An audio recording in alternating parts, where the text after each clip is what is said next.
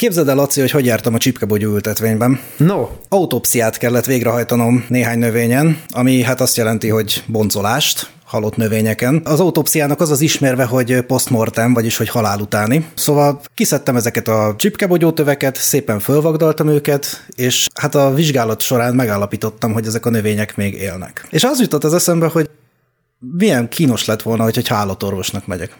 hát vagy már.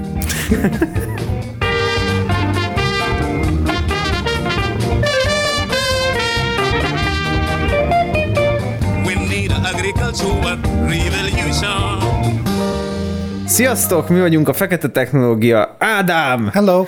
Jó magam, Laci, és egy jó cimborán van itt velünk Isti, Hello! ugyanis mi ma ilyen marhaságokra készülünk, nem olyanokra, mint szoktunk, mert ugyanis, Isti, mivel is foglalkozol? Miért vagy itt velünk? Mi szarvasmarha tenyésztéssel foglalkozunk. Tejelő szarvasmarhát tenyésztünk. És tök király, hogy végre valami olyan dologról beszélünk, amihez nem értünk, mert hogy mi agráremberek vagyunk, és tulajdonképpen mindenhez értünk. Ez milyen szerény volt, hogy végre valami... Végre valami, amihez nem értünk. 17 adásból 16, az teljes ilyen kamu volt, de végre valami, az igazán nem értünk. Igen. Igen. Na, mennyi, mennyi jószág van ti nálatok? Nálunk a teljes állomány az 651 ed, ebből 340 tehén, amiből jelen pillanatban 280-at fejünk, a többi pedig szaporulat. Boci. Picik, bocik, bocik. Hát egészen napos kortól, a növendék korig, vemhesüsző, és onnan válnak majd tehénni. Borgyú is van? Biztos, Igen. hogy van. Na azért, jó van. És mi fajta állatok ezek? Ezek Holstein Fries szarvasmarhák, ezek a legattraktívabbak tejtermelésben a világon. Hát meg úgy kinézetre is, szóval ezek az, ez a klasszik fekete-fehér, ami az, hogy mindenkinek úgy megszokta a szemet. Rücskös hátú. Igen, igen, olyan kis, olyan, kis beesett a medencéjük Igen, nekik igen. néha, de ja. Lila van nálatok? Lila sajnos nincs. Lila nincs. Na, a hallgatók azt nem tudják, de akkor én most elárulom, hogy ezt az adást másodjára vesszük fel. Ilyesmi velünk néha előfordul, amikor úgy érezzük, hogy az adás nem olyan lett, mint azt gondolnánk. Vagy kitörlöd? Igen, vagy én kitöröm. Hát meg tudod, amúgy se fizetnek ezért, szóval akár jól is csinálhatjuk, úgyhogy Hát igen. né- néha fogjuk, aztán újra fölvesszük. Úgyhogy ezt most újra fölvettük, és hát most itt az adás előtt, miközben beszélgettünk, tudtam meg, hogy egy tragédia történt a két adás közötti időszakban, ugyanis ti ezt nem tudhatjátok, mert hogy nem publikáltuk. A legutóbbi adásban Tamás a mi az ő tenyész, Tenyészbika. Tenyé, a, tenyész, a tenyészbikát, illetve Gergelyt, az ő öm, kenyeres pajtását, aki seg, segít neki a tenyészkedésben. Hát többszörösen is megemlítettük, és jókat vidultunk rajta, és hát én nem is tudom, valaki mondja, amit Tamás férfiasságát vesztve selejté vált, ezért emberi fogyasztásra alkalmas minősítést kapott, így zöld utat kapott a vágóhídra. Így van. Úgyhogy a két adás között eltelt egy hétben Tamástól hát könnyes, Fájdalmas búcsút vett. fájdalmas, könnyes búcsút vettünk. Életét tenyészbikaként élte, és hamburgerként végezte. Ámen. Így van. Na jó. Jó. Most ezt, ezt most old meg, most ezt hozd vissza, mert én meg nem tudom, hogy ezzel, okay, ezt hogy hozzam vissza arra, hogy Oké, és sajnálom. amúgy milyen fajtáitok vannak? Ezt azt hittem, hogy majd később fogod bedobni. Hát, De, de, de szerintem, hogy mondjam, elegánsabb, bildomosabb itt az elején megemlékezni szegény Tamásról. Főleg, hogy a legutóbbi adásban annyi szó esett róla. Jó. Na, ö, egyébként mi az oka a Holstein Friesnek? Én, mint mm, marhá, marhákhoz marhára nem értő egyed, mondtad, hogy ez a legjobb fajta tejtermelésre. Igen, Ezt ez így a, mondjuk? Ja. igen, igen, így mondanám. Ez a, ha mennyiségi tejről beszélünk, akkor mindenkinek a Holstein Fries jut eszébe, mivel ez a leggyakoribb tejelőfajta a világon, úgy lehet mondani. Ez milyen aranyos, hogy azt mondja, hogy mindenkinek ez jutna eszébe. Igen. Nekem, Ö, nekem a tetrapak doboz jut eszembe. Igen. Igen. És ha nem mennyiségiről, ugye van ez a Jersey nevű állat. Nekem az a kedvencem, az olyan, mint egy őzike. Igen, ő nagyon aranyos, de nem egy, nem egy túl hasznos fajta. Őt amúgy a koncentrált tejűek közé sorolják, azért nevezik így ezt a csoportot, mivel nagyon erős beltartalmi mutatókkal rendelkezik a teje, a tejzsír az 6-7 százalék körül mozog, és Míg a Holstein Fries? még a Holstein Fries az ilyen 3,7 a standard zsír beltartalom, ér, Mhm. uh-huh. beltartalmi értéke, de, de nagyjából olyan 4 körül mozog. Ez mire jó? Mi, miért, mikor, mikor jó, hogy ilyen zsíros a tej? Tejzsír rengeteg dolgot befolyásol, mint például a sajtkészítésben is szerepe van, és mindenféle tejtermékben szerepe van annak, hogy mennyire zsíros a tej. Mondjuk ez könnyű rövidre zárni. Nagyüzemi állattartásra alkalmas a Jersey, vagy az ilyen kis hobbi, hobbi kedvenc. A Jersey inkább hobbi kedvenc. Ja, hát akkor ezért marad a Holstein Fries. És múltkor elég sokat beszéltünk róla, meg most is azért itt vannak is mankónkba a magyar tarka, az, az, az a ilyen kettős hasznosítású téma volt, ugye? Vagy annak azzal mi a helyzet? Igen, a magyar tarka az kettős hasznosítású fajta. Külön választják a tejelő vonalát, és külön választják a hús termelő vonalát neki. Ő külön, külön szelektálják.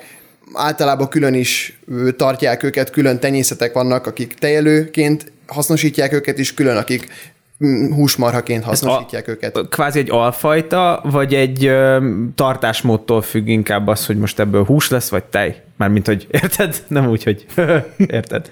Igen, hasznosítási iránytól függ, hogy hogyan tartják őket. Mm. Na de hát akkor ti ezt a klasszik fekete-fehér Holstein Fries-t tartjátok tej, Termelés tej előállítás céljából.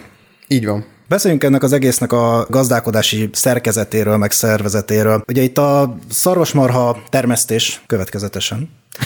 A szarvasmarha termesztés környékén ugye a tej mellett keletkezik még szerves trágya, ami egy jó cucc, és Magyarországon most egyre ritkább. És egyre nagyobb szükség van rá. Ugye itt a műtrágya mizéria környékén már mi is foglalkoztunk vele. Meg egyre kevesebben akartak ezzel az utóbbi időben, de most, hogy a műtrágya ugye rohadt drága lett, így azért így csak-csak úgy előkerül, hogy hát mégiscsak Hát jó lenne igen. szerves trágya, mert azért a műtrágya, figyelj, azért ez egy egyszerű történet volt. Ezt kiszórod, aztán jó napot kívánok. De szerves trágyát ott rakosgatni, érlelni, büdös, elfolyó, izé, Hát vagy mindenféle- veszed, vagy előállítod. igen, Nem meg- te, hanem ja, meg ilyen bocik. nitrátérzékenységi szarságoknak ott izé Ja. ja. megfelelni, hogy most akkor ideiglenes istálótrágyatárló, vagy izé, nem tudom, szóval nem, nem, nem nagyon szerették ezt az emberek, de hát most ő rávisz, rávisz minket. Mi a helyzet ezzel a szerves trágya kérdéssel? A másik pedig az, hogy ugye, hogy ti állítjátok elő a takarmányt, vagy a takarmányt veszitek, és a kettő ugye ott ér össze, hogy a szerves trágyát értékesítitek-e, vagy a takarmánytermesztésbe forgatjátok vissza. És miért? És hány éves a kapitány? Sajnos egyre kevesebb szerves trágya van Magyarországon, mivel egyre többen hagynak fel a szarvasmarha tenyésztéssel, és csak a földműveléssel foglalkoznak tovább, és eladják a terményeiket. Ez sajnos betudható a munkaerőhiánynak, és hogy nem lehet mindent gépesíteni a szarvasmarha tartás körül. Mi egyébként gazdálkodunk, mi a tömegtakarmányainkat és a szálas takarmányainknak a nagy részét saját magunknak állítjuk elő. Körülbelül 350 hektáron gazdálkodunk, aminek a fele saját terület, a másik fele pedig bérlemény. Ezeken a területeken javarészt silókukoricát termesztünk, valamint silócirkot, de termesztünk mellette tritikálét és rozsot is, valamint vannak kaszálóink, ami lucerna és rétiszéna. Tehát akkor gyakorlatilag csak takarmányt. Igen, a minőségi takarmány előállítás a legfontosabb része a minőségi tejtermelésnek. Most én, amikor még nem is tudom, vagy kertészmérnök, vagy növényorvos voltam, nekünk azt tanították, és azt verték, nem kertészmérnökként lesz, az mert vetésforgóban volt róla szó, hogy a takarmány termesztés igazából nem egy piacos műfaj, azt akkor csinálja az ember, hogyha a vetésforgóba van egy táblája, amire egyszerűen nem tud mást rárakni, és akkor va- valamit azért mégiscsak rá kéne, és akkor egy veszteségminimalizálási célból rá lehet rakni a takarmányt. Szóval ne, nekem az a mindset növénytermesztői oldalról, hogy ez a takarmánytermesztés történet, ez nem éri meg. Ti meg 350 hektáron, 350? Igen. Csak takarmányt termesztetek. A kérdésed az az lenne, hogy egy kicsit én itt egy, egy turkáljak a fejedbe, hogy jobban megérnie mondjuk valamilyen nem takarmányt, mondjuk napraforgót termeszteniük, eladni és abból venni takarmányt? Hát igen, szóval azért 350 hektáron elő lehet állítani egy csomó minden Magasabb értékű cuccot? Mást, igen, akkor ugye azt eladod, lesz belőle pénzed, a pénzből veszed takarmányt. Aha. Itt rengeteg döccenő van. Kezdeném például azzal, itt a legutóbb, ami elhangzott a napraforgó, hogy Budapest környékén, az agglomerációban gyakorlatilag nem termesztenek napraforgót. Ennek legfőképp az az oka, hogy rengeteg a galamb, és már csirájába elfolytják a, a napraforgónak a termesztését. Ugye, hogyha ha a napraforgó pedig El van csippantva. Megfejesedik, vagy nem tudom ezt, hogy mondják, Jó az. kieszik a magokat belőle. Tehát például a, a napraforgó termesztés az nem releváns a mi területeinken. Ne basszál fel, hogy itt Bud- Pest megyében ilyen izé, napraforgó galamkrízis van? Tényleg, egyébként felénk is galamkrízis van. Rengeteg az örvös galamb. Ott, ott állnak kint naphosszat most a gazdák, hogy nehogy a galambok kicsipkedjék a bármit, mindent. minőségi okai is vannak annak, hogy saját magunknak próbáljuk meg előállítani a takarmányt. Itt gondolok arra, hogy saját magunk termesztjük a növényeket, tehát az optimális érési fázisban tudunk betakarítani növényeket. Na ez nem mindegy, mondjuk, ja. Ez fontos a silócirok tekintetében, fontos a lucerna tekintetében, fontos a, a széna, ugye a fű tekintetében is, hogy mikor fogod lekaszálni, mennyit fogod szétdobatni, mennyi ideig hagyod száradni, elverje az eső, és hogyha te egy kiszolgáltatott helyzetbe vagy azzal, hogy neked mindig vásárolnod kell ezeket a takarmányokat, akkor akinek jó minőségű szálas takarmánya van, az nagyon jó helyzetben van, mert rengeteg pénzt el tud kérni érte, a gyengébbel pedig ártasz az állományodnak, ártasz a tejtermelésnek, a tejbeltartalmi értékeinek, a szaporodás biológiának és mindennek, ami, ami, ami hozzátartozik ehhez. Hát, ha jó minőségű takarmányt akarsz, akkor megcsinálod magadnak. Sokkal jobban jársz. Akkor erre a takarmányozás kérdésre egy kicsit rácsavarodnék, mert szerintem ez, a, ez az a szűk mesdje, ahol a növénytermesztés, növényorvoslás, illetve a, az állattenyésztés egymással találkozik, hiszen ugye mi növénytermesztők előállítunk egy növényt, amit aztán az állatka meg jó megkajol. Szóba hoztad itt a minőségi kritériumokat, illetve én most csak úgy bedobnám ide a mikotoxinokat. Ugye az aflatoxin, ami szigorúan nem alfatoxin, ahogy ezt már egyszer sikerült okay. rossz, rosszul mondanunk egy komplett adáson keresztül. Kezdeném a növénytermesztés és az állattenyésztés kapcsolatával. Az állattenyésztésben, mint már említettem, az első és legfontosabb, hogy jó minőségű takarmányt tudjunk termeszteni. Ehhez ugye kell egy növényorvos is, aki tudja, hogy milyen időszakban milyen szereket kell bevetnünk, hogy mennyiségben és minőségben is jó növényeket tudjunk nevelni a saját területeinken. Tehát nem kérdezted meg, hogy ellenségek vagyunk-e? Pedig erre készült. És ellenségek vagyunk-e?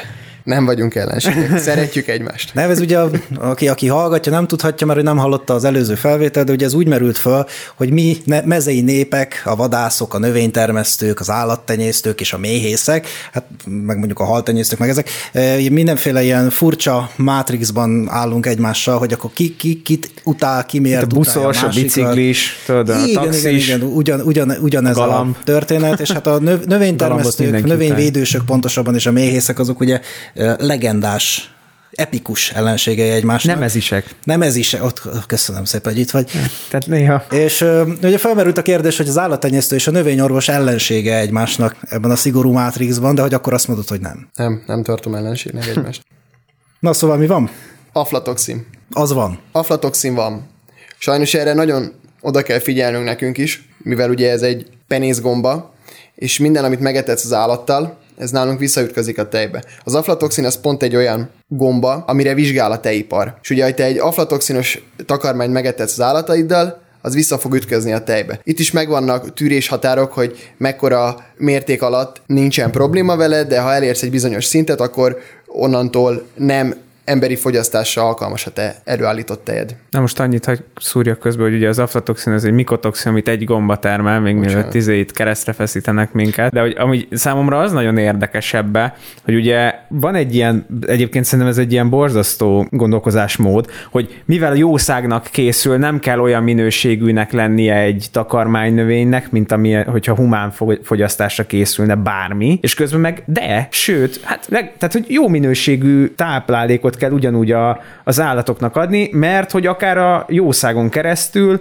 eljuthat megint a humán fogyasztásig, és ugye itt, itt van igazából ez az élelmiszerlánc, hogy hiába a eteted meg valami mással, mielőtt te azt a valamit megeszed, vagy megiszod, attól még abba belekerülhet megint a szutyok, és ezért nagyon fontos a növényorvos. Így van, és ez az egyik...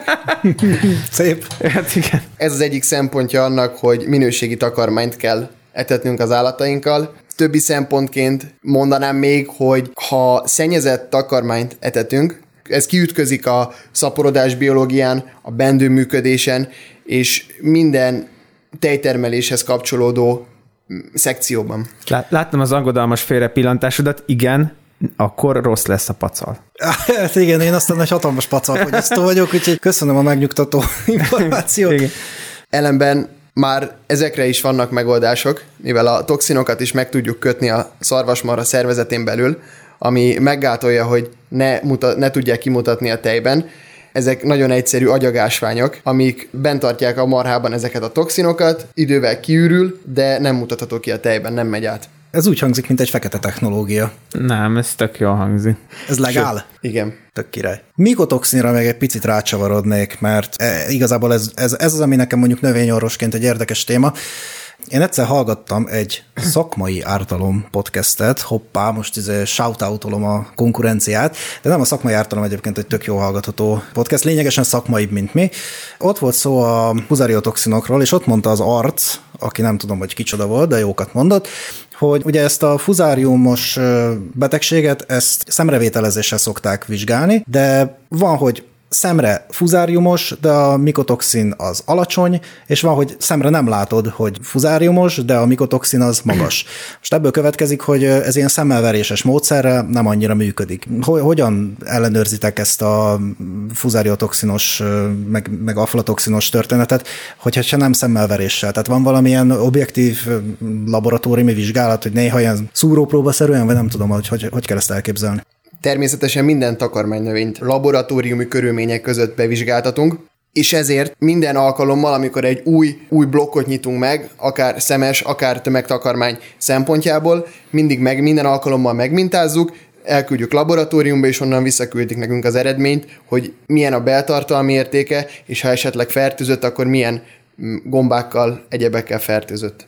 Sajnos előfordul, hogy, hogy a tejből mutatják már ki, ellenben amikor a teljes autó felveszi a, a tejet a, a telepen, beviszi a tejiparhoz, minden alkalommal, amikor valahol átfolyik a tej, ott megmintázzák.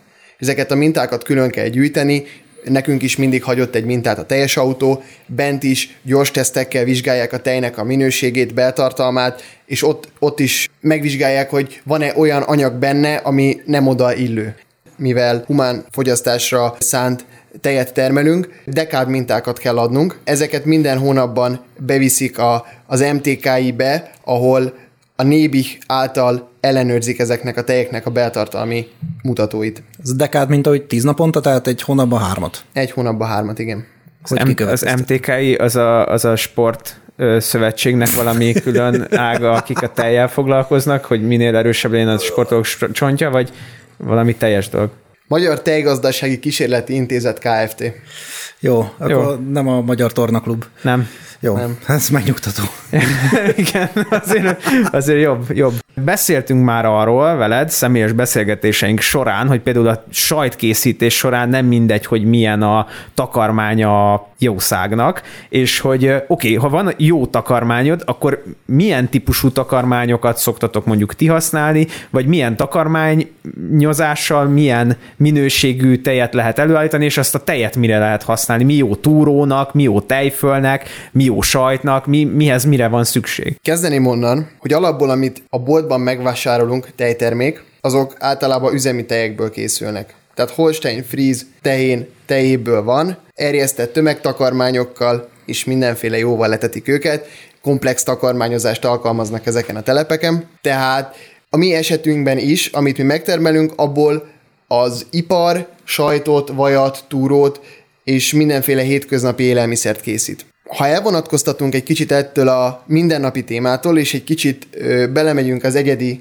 tejtermékek készítésébe, akkor ott szoktak kiütköző problémák lenni, mint például akik házilag készítenek sajtot, ők nem igazán szeretik az erjesztett takarmányjal etetett marhának a tejét, mivel aki egy kicsit is erősebbek az érzékszervei, ők kiérzik ezt a savanykás ízt a, a tejben, egy sajtsznob. a sajtban. Tejszomelié. Most, hogyha az erjesztett takarmánytól savanyú lesz a tej, amitől nem lesz jó a mindenféle kézműves sajt, akkor ha nem tudom, levendulás szénával letetem azt a tehenet, akkor a tejbe az is átkerül, vagy hogy igazából a kérdés az, hogy a takarmány minőség akkor végül is milyen formában van végül is hatással a tejre. És ha már itt tartunk, minek erjesztitek meg azt a takarmányt, hogy, hogyha savanyú lesz tőle a tej? Hát adjátok neki oda simán. Én megmondom, én nagyon értek hozzá. Látom.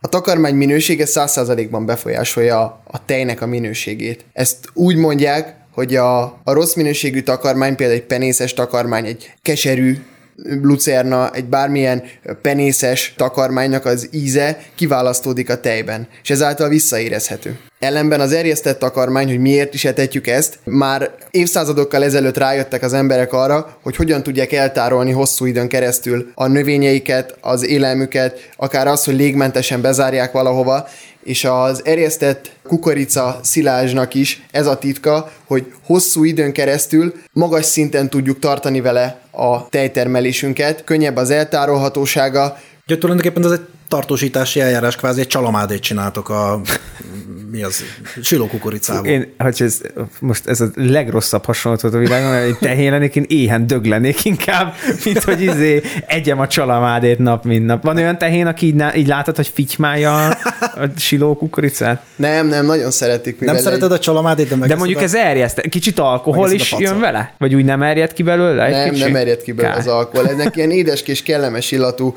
jó nedvességtartalmú takarmány lesz belőle. Aha. Sőt, a takarmányozás kihat a tejzsír és a tejfehérje szerkezeti felépítésére is, ami a sajtkészítésben és bármiféle tej termék készítésében is visszaütközik. Hát akkor igazából, hogyha valaki jó tejterméket csinál, akkor azt a jó tejnek köszönheti, amit a jó tehenész állított elő, jó takarmánya, tehát akkor végül is itt a növényorvosnak mondunk egy, egy hangos köszönetet, ugye? Hát jó, jó Én csak egy óvatosat jó, Jól értem. Mi vagyunk az, a dominó első elem, a dominó sor elején.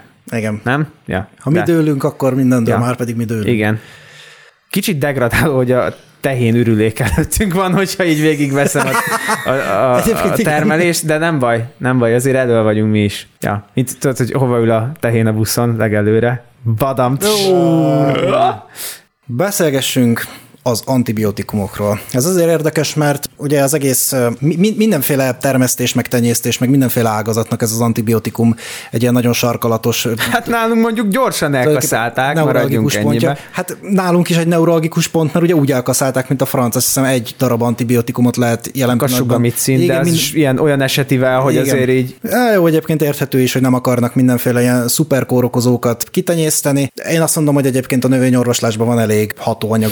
van elég rész ahhoz, hogy ne hát legyen. Jelen pillanatban van elég hatóanyag ahhoz, hogy nem feltétlenül kelljen antibiotikumot használni, addig, amíg ki nem vonatják velünk a 90%-át, hogy hogyha ez a tendencia folytatódik. Speciál én nem az antibiotikumokat hiányolom, hanem a szegény mankocebet, na mindegy.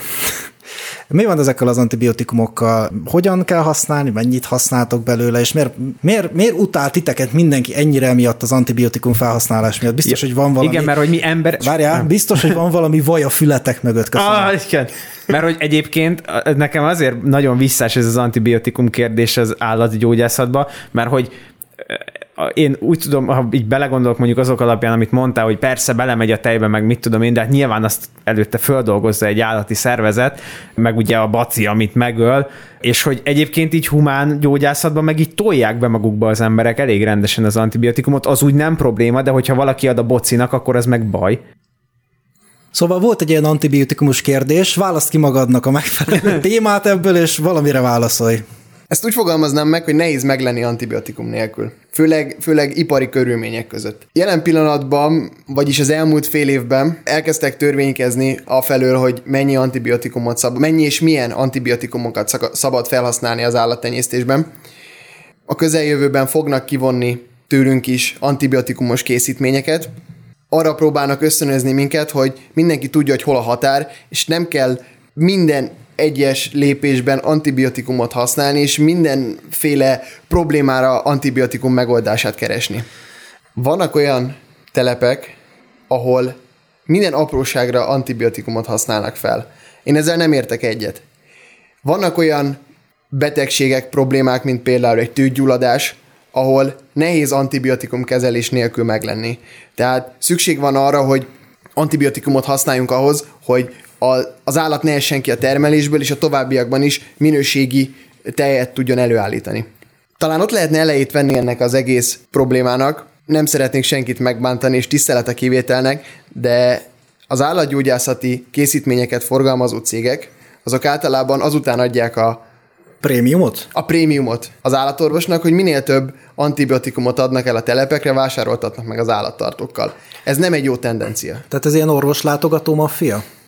Ezt nem mondtam volna ki, de igen. E- e- ezt én mondtam, jó? Maradjunk annyiba, hogy ezt én mondtam ki, mert én nem tudom, miket beszélek, mert nem tenyésztek állatot, szóval nekem így egyszerű. Megelőzés jelleggel antibiotikum felhasználás, ez, ez, ezt én úgy tudom, hogy ez egy bad practice. Ez minden szempontból az. Aha. A megelőzése sok értelmét én nem látom, és nem is alkalmazzuk a telepem. Ezt legtöbb esetben amikor már jele van például egy tőgyulladásnak, amikor a tejben kimutatható a tőgyulladásnak a jelenléte, abban az esetben szoktuk használni. esetleg egy olyan fajta gyulladás, amire antibiotikum a megoldás, akkor szoktunk használni. Mondtad ezt a tőgyulladást, meg azért itt van még, volt még ugye a, mit tudom én, a kergemarhakor, meg édesapám mondta, hogy van ez a, most a Szeged környékén a gü- gümőkor, güm, güm, güm, güm, güm, gümőkor. Gümőkor, igen, ez gyakorlatilag egy tuberkulózis megbetegedés. Hoppá. Ezt antibiotikummal én úgy tudom, hogy nem lehet kiküszöbölni, erre vakcinázni szoktak, és ugye ezért vannak az állattartó telepeknek is előírásai, hogy fertőtleníteni kell a gépjárműveket, hogyha bemegyünk a telepre, idegeneknek lábzsákot kell húzni, tehát oda kell figyelni a higiéniára, hogy ne terjedjenek ezek a betegségek. A mi esetünkben szerencsére kicsi az esély egy ilyen megjelenésének, mivel mi egy olyan szinten zárt telep vagyunk, hogy hozzánk befele nem érkezik állat, csak kifele megy a telepről. Befele úgy érkezik az állat, hogy konténerben mínusz 74 fokon, folyékony nitrogénben érkezik a sperma, és úgy hozzuk be az új állatokat. Igen, és ak- ekkor jön Gergő, aki elvégzi az inszeminálást. Igen, innen üdvözöljük. általában ő. Na, ha már itt a inszeminálásnál tartottunk, akkor egy másik típusú fejésre is térünk át. A teheneket, azokat hogy fejik, meg azzal mi újságot? Egy ember rámegy még mindig, egy kendős nénit képzeljek el egy izé, bodega bödönnel, egy ceglirikannával, amiben belehúzza, vagy ilyen ö, futurisztikus fejőgépeket, amiket rá kell cuppantni, vagy ez hogy néz ki? Természetesen ekkora állománynál, mint ami már nekünk is van, elengedhetetlen a gépi fejés. Tehát gépesítve van a fejés, annyi emberi tényezővel, hogy az emberek koordinálják ezt. Tehát adott egy fejőház, a mi esetünkben egy 2x10-es halszákás rendszer, két oldalt állnak a tehenek, középen egy akna van, ahol lent vannak a fejősök, és betartják a higiéniai előírást, egy protokollszerűen végzik a fejést. Amikor beérkezik az állat, tűgy előfüröztővel bemártják a tűgybimbókat, majd letörlik ezeket. Itt kiemelném, hogy minden tehén egy vagy esetlegesen két papírral van letörölve, hogy az átfertőződést minimalizáljuk, mert ugye a tűgybimbókon keresztül tudják megfertőzni egymást az állatok. Amikor letörli ezt, a, ezt az előfüröztőt, kihúz egy-egy sugarat mindegyik tűgynegyedből, és megvizsgálja, hogy van-e bármiféle nem odavaló, akár genypehely, akár vér abban a tűnegyedben, és hogyha bármi problémát észlel, akkor mindenképp jelzi a műszakvezető kollégának. Kezelésre szorul az állat, vagy ki kell válogatni a beteg csoportba, hogy ne az élelmiszer tej közé kerüljön be, ne vigye el a teljes autó, mert ez problémát okozhat a napi tejmennyiségünkben. Ezután felhelyezik a fejőkészüléket, ami nagyjából 5-6 perc alatt feji üresre az állatnak a, a tőgyét. Menet közben esetlegesen meg kell igazítani, mivel az állatok is mozgolódnak, esetleg fals levegőt szív be a fejű gép, és ezáltal lecsúszhat a bimbókról a készülék. Majd amikor leadta az állat a tejet, a gép automatikusan érzi, hogy a tejás, tejátfolyás megszűnt, ezáltal elzárja a vákumot, és ez a gép leesik a tehénről, hogy ne túráztassa meg jobban a tőgybimbót, ami ugyanúgy gyulladást okozhat, vagy sérülést okozhat a bimbón, hogyha túl van fejve. Ezután általában ellenőrzik a, a fejősök, hogy valóban kifejte az állatot, nem marad benne tej. És ezután Mennyi, mennyi, lezár... mennyi tejet ad egy Holstein Fries? Hát van olyan tején is, ami leadja napi 90 kg tejmennyiséget, de van amelyik 20 ad. Tehát ebből, ebből jön ki a napi 35-36 kilós fejési átlagunk. Olyan sűrű, hogy kiló? Kiló, igen. Kilóban fejezik ki. Kemény. És akkor az utolsó mozzanat az, hogy lezárja a, tőgybimbót, egy ilyen filmréteget képez rá egy tőgylezáró krémmel. És amikor ezt a fejés előkészítő munkás megközelíti a tehenet, akkor melyik irányból közelít rá erre a tehénre? Nem, nem szokott esetleg valami baleset történni, hogy hogyha a tehénre útközben jön rá esetleg a szükség. Nálunk a halszákás rendszerben 60 fokos elfordítással állnak a tehenek, és hát a tőgy az elég közel van az állatnak a farához, és néha-néha előfordulnak olyan balesetek, hogy a bélsár a fejősnek a nyakába landol. Tehénylepény, hát nevezzük nevén. És akkor ilyenkor van valami bünti, vagy retorzió, vagy ezt így nagyvonalúan elnézi a te fejű munkás, hogy hát...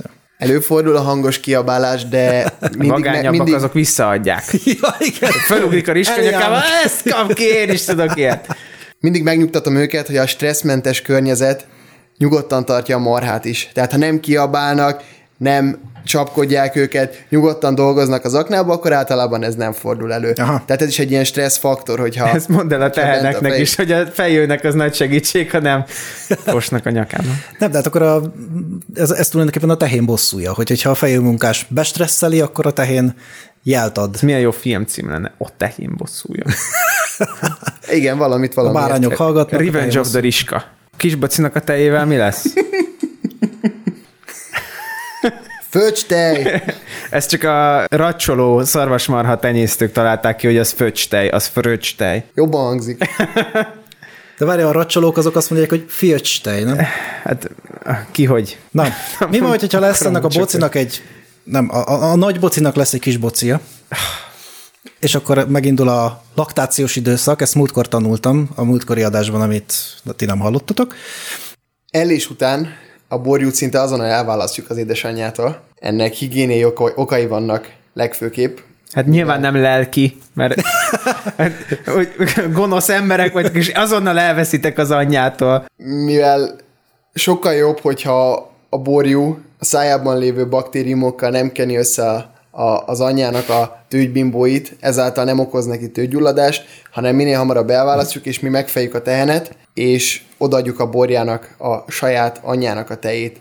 Ez ugye, mint humán, humán vonalon is nagyon fontos, hogy a föcstejet, a kolosztrumot, a, a borjú, a gyermek minél hamarabb megkapja, mivel ugye abban vannak benne azok a vitaminok, azok a fontos alkotóelemek, amire szüksége van rögtön a szülés, születés után a bérrendszerének, a gyomrának. Jó, oké. Okay. Kiveséztük a fröccs tejemet.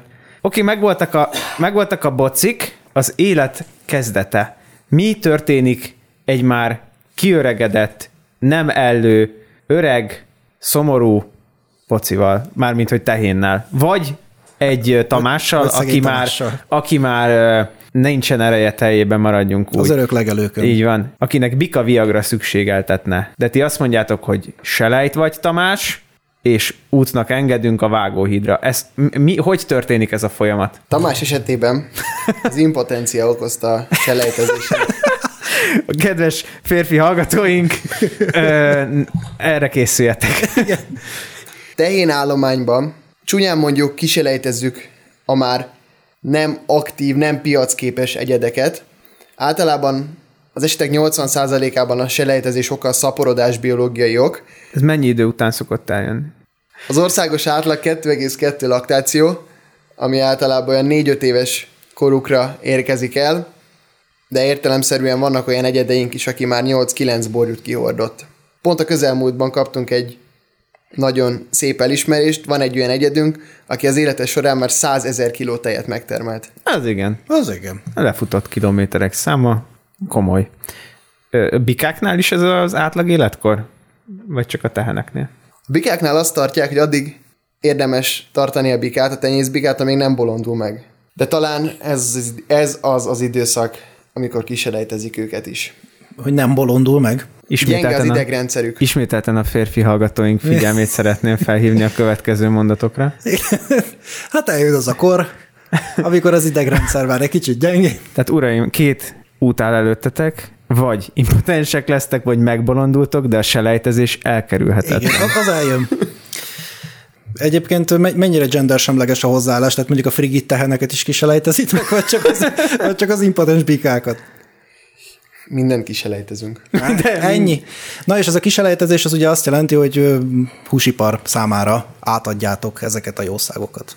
Gondolom, ti nem vágtok, mármint, hogy ipari mennyiséget.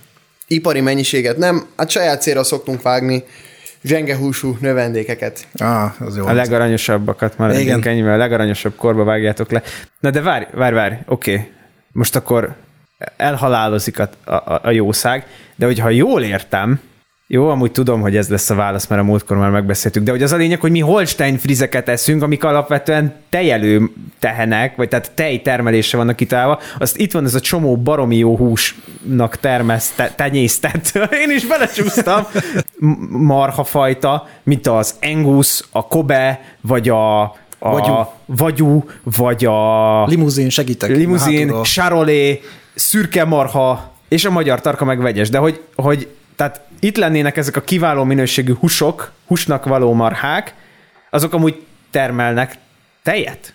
Azoknak a tehenei? És az jó minőségű? És amúgy meg miért nem azt tesszük? Ezek lennének a kérdéseim, ismét válasz egyet. Akkor a végéről kezdeném, hogy ne termelnének tehenet. hát ezt így benne adja, nem általában, csak mondom. Akkor a végéről kezdeném, hogy ne termelnének tejet, mivel a saját szaporulatokat is fel kell nevelni valamivel. Ezeket a húsmarhákat általában rideg tartásban tartják, tehát kint legelőn, és ott él mellettük a saját szaporulatuk is. A hazai piacon nagyon kevés húsmarha húst találni, leginkább arra szakosodott boltokban lehet, bár mostanában többször összefutottam nagyobb üzletekben is mm, külön csomagolt minőségi húsokkal, de nincsen fizetőképes kereslet rá itthon, azt lehet erre mondani. Tehát ezek a jó minőségű húsmarha húsok, ezek, ezek exportálásra kerülnek, és amit mi itthon meg tudunk vásárolni a boltban, azok letejelt Holstein Fries tehenek. Fájdalom. Ez nagyon, ez, ez szomorú. Ez szomorú és fáj. És ebben van még egy, még egy nagy szomorúság, hogy a jó minőségű Holstein Friest is kiviszik az országból, és ehelyett behoznak gyengébb minőségű hús készítményeket. Tehát érdemes odafigyelni, hogy milyen nemzetiségű húst vásárolunk, mert a kinti hús sokszor gyengébb minőségű, mint a hazai. Tehát ha már letejelt Holstein Friest vásárolunk, akkor abból legalább magyart. Igen. Ez volt az üzenet. Igen. Úgy lehet ezt mondani, hogy eh, piacot cserél a jó és a gyenge termék. Ez... Feltüntetik valahol, hogy milyen fajta marha húst veszek? Mert például én tökre megkóstolnék egy ilyen, legalább egy magyar tarkát összehasonlítva Hát szerintem a nem. Holstein Fries, azt mondjuk ráírják, hogy azért 15 ezer forint. Mert ez egy Angus volt. Te hülye. A sima marahúsra nem írják rá, hogy ez egy Holstein Fries, ellenben, ha egy minőségibb húst vásárolsz, azon szerepeltetik, hogy milyen, milyen, milyen állatból készült. Tök érdekes, mert ugye Angusszal, vagy Uval, meg Kobéval, azzal így nyilván találkozik az ember, főleg az Angusszal, már ugye ezt így flexelnek mondjuk hamburgerezők is, meg minden, de hogy például Sarolét, meg limuzin nem szoktam így látni, tudod, hogy azzal így ja- jaszkariznának, pedig elvileg az ugye direkt húsmarha, tök jól néznek ki, meg gondolom jóval finomabb, mint egy Holstein. Mondjuk azt már szerintem le se darálod, szóval az steak. Abból már nem csinálsz hamburger. Aha, lehet, hogy igazad, igen. Igen. Mi a danger zone egyébként? Szóval azt mondod, hogy a külföldi hússal azért csinyánt, mi, a, mi, mi az, ami nem tudom, lengyel, szlovák, szlovák tej, meg a lengyel tej az, ami, akkor mondjuk a szlovák hús, meg lengyel hús van a pulton, akkor ott érdemes arra gondolni, hogy hát ez valószínűleg rosszabb lesz, mint a magyar. Én ezekben a helyzetekben szoktam becsukni a szememet, és továbbállok. Ah, Én nem vásárolok külföldi eredetű hús és tejterméket. Szerencsére húst ritkán kell, tejterméket viszont egyáltalán nem vásárolok külföldi, külföldit. ha meg egyébként sem nem, hát kimész, megfejed a ricskát, az csak. Hát jó, jó, de egy jó sajtot nem tudok megcsinálni belőle. Még? Még. Még, még, igen, így van. Na, úgyhogy ha már itt behoztam a tisztelt, tisztelt kollégákat, meg a fél V4-et, a negyed, név, negyed V4-et, vagy a A felé. negyed V4 azok egy darab, nem? Mi? Igen. Igen. mi, mi, mi van a export-import kapcsolatokkal? Viszünk ki mi bármit, meg mit hozunk be? Ezt, imádom ezt a kérdést így. Tudni kell, hogy Magyarország éves nyerstej termelés, ez közel 2 milliárd kilogramm tej. Ez nekem semmit nem mond. Ezek már olyan számok, amiket nem értek. Én el tudom magyarázni neked. Úgy van, hogy van képzelj egy milliárd li- kiló tejet, Igen? na annak a duplája. Ja! Aha, hát ez sok. Igen. Nem kevés. Ebből éves szinten nagyjából 280 ezer kiló az ami, az, ami exportra megy. A fő export célország az Románia, Horvátország és Olaszország. Ide mennek ki nyersen feldolgozás nélkül a, a tejeknek a, a zöme. De az sem engedhető el, hogy közel 75 ezer kiló tejet behoznak külföldről Magyarországra is, amit itt értékesítenek. Ennek a java szlovák és lengyel tej. Miért? Amúgy feltisztelt. Nagyon olcsón értékesítik ezeket a tejeket a boltokban. Ezek 99%-ban UHT tejek, és a magyar célközönségnek nem az a lényeg sokszor, hogy honnan származik, hanem az, hogy minél olcsóbb legyen. Ez szomorú szinten. Na, egy-két vadabb dolgot még így a végére. Van néhány irány, ami a marhatermesztés ágazatot is egy ponton majd valószínűleg fel fogja rugdosni az égig. Az egyik a ez a Petri csészében előállított húsnak a kérdése, de most egy új izraeli szabadalom, hogy lazac húst 3D nyomtatással hoznak létre, ami azt jelenti 3D nyomtatása, tehát hogy magát a textúrát is létrehozzák mellé gyakorlatilag egy avatatlan ember lehet, hogy meg sem mondja igazából a különbséget, mert tényleg már a textúra is bele van vive. A másik pedig ezek a biofermentoros eljárások, ugye ezeket gyógynövényiparban gyakran alkalmazzuk már, de alapvetően ugye arról van szó, hogy egy sejtkultúrát táplálunk folyamatosan, és az a sejtkultúra pedig nyomja ki magából éppen azt, ami miatt azt a sejtkultúrát fenntartjuk. Hát jelen esetben például tejtermelő, nem tudom, sejtekből is létrehozható ez a kérdés. De most ugye ez egyrészt a szarvasmarhatartást, mint tejtermelési ágazatot. Ezt ugye eléggé komolyan át tudná írni, a húsmarhatartást szintén eléggé komolyan át fogja tudni írni, ugye tök zöld, most van egy ilyen zöld forradalom, és ami még szerintem rohadt érdekes, hogy egyrészt ezek a dolgok ugye vegának, hiába hús, de semmiféle állatnak baja nem esett, ez vegán. Másrészt a 3D nyomtatott hús, bármiféle hús legyen, az kóser, ugyanis nincs vágás, nincsenek belső szervek, amiket a rabbinak meg kéne vizsgálni, nincsen kivéreztetés. Tehát kurva nagy piacot nyit meg ugye a közel-kelet irányába, olyan hústermékekkel, amiket az ottaniak eddig nem, nem fogyaszthattak, vagy szigorú vallási előírásoknak megfelelően fogyaszthattak. Tehát én azt látom a jövőben, hogy ez a, egyébként az összes mindenféle állati termékipart, ez utol fogja érni ez a dolog. Mennyire látjátok ti azt, hogy ez egyetlen ti készültök erre, vagy ez így benne van a fejetekben, hogy azért a következő húsz évben lehet, hogy ez, hogy szarvasmarhatartás, ez a műfaj így mondjuk megszűnik. Sajnos benne van a pakliba, hogy háttérbe szorul, és háttérbe nyomják ezek a zöld gondolatok, és a zöldeknek a törekvései. Sajnos a laboratóriumi körülmények között előállított hús, ez már, már gyakorlatilag itt van, tehát ez kézzelfogható dolog, és ezt egyre jobban nyomják be. Mi úgymond nem érezzük még ennek a súlyát, bár mi is megkapjuk ugye ezt a metán kibocsátás piszkálódását, meg hogy azokon a területeken, ahol mi takarmányt termesztünk, ott lehetne termeszteni emberi fogyasztásra szánt növényeket is. Vagy erdőt hagyni. Igen. igen. Visszaadni a természetnek. Vissza, ó, igen, igen, köszönöm. Meggondolom, az alternatív tejek is ugyanilyen uh, borzasztó élmény a számotokra, nem? Tej, de, amúgy ez, a, ez a kedvenc kifejezés, alternatív tej. Nem? Hát ez a, Van más alternatív, mármint hogy olyan alternatív méz, vagy nem? De ez, olyan, ez, egy, ez egy ugyanúgy fosztóképző, mint például a doktor előtt bármi is fosztóképző. Jogász doktor, Ja, igen. Vagy tudod, bármilyen kommunista rendszerben a demokratikus. Ezek fosztóképzőként működnek. De akkor ez így bennetek nincs, hogy fú, akkor mit tudom én, hamarosan lehet, hogy ez, a, ez az egész hús dolog, ez, ez a feje tetejére. Gondolom azért egyelőre ez eléggé drága még. Egyelőre drága is, és azt gondolom, hogy rengeteg az olyan ember, aki ezt nem is tudja elképzelni, hogy ő egyszer ilyet fog, ilyet fog enni. Záró kérdésként törökországi teszt volt, azt hiszem, hogy a tehenekre VR szemüveget raktak. Tervezitek-e, hogy kipróbáljátok? Ha igen, akkor mikor? De és ne álljunk és, meg a VR szemüvegnél. És milyen programot fogtok? A a szakéítatást is szeretném kérdezni. Masszázs. A klasszikus zenét, masszást, és hogy hogy lehet jelentkezni hozzátok, amint ezt bevezetitek. Tenyészbikának menni, mi? Hát tehénnek. Ott legalább megfejnek, és nem visznek vágóhídra. De néha meglátogat a tenyészbika. Na, látod, ez igaz. Ebben nem gondoltam bele, csak a szakéba. A VR szemüveges kísérletet én is olvastam. Szerintem nem, ad, nem attól ad több tejet a tehén, hogy VR szemüvegen nézheti a csodálatos zöld legelőt, hanem attól, hogy kellően takarmányozott, és megadsz neki mindent.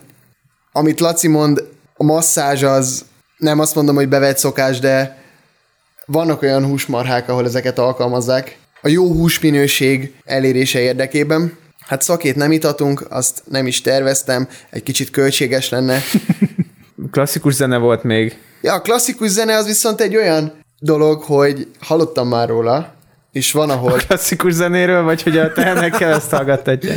Azt, hogy a tehenekkel ezt hallgattatják, mivel amikor bemegy a fejőházba, ez egy megnyugvást ad az állatnak, és a stressz faktorait ez is csökkenti. Szerintem ez enyhén sértő a tehenekre, mert ki tudja, hogy azt szeretik el. Ezt ki kellett volna próbálni különböző zenei stílusokat. Tehát, hogy lehet, hogy például ugye Holstein az valami német eredetű, például ők valószínűleg Srabli. a technót vagy a Rammsteint. szeretik. Hát Igen, jó, vagy vagy a Rammstein. Igen, Igen, igen, igen, Tehát ki tudja? A Jersey gondolom valami country Külön, külön tehén zenekarok kellenek. Death Moo. Nem is tudom. Azt mondod, hogy ettől kevésbé lesz stresszes a tehén ettől a zenétől? Azt mondják, hogy megnyugszik. Nem Akkor próbáltam személy mondjuk a szerint. fejőmunkást kevésbé hajlamos tehénylepényesíteni. Azért az egy, azért az egy Lehet, életérzés. hogy könnyebben, mert elerednyed a záróizm is. De azért az egy életérzés, amikor Bartókra szarnak le. Vagy lisztre. Igen.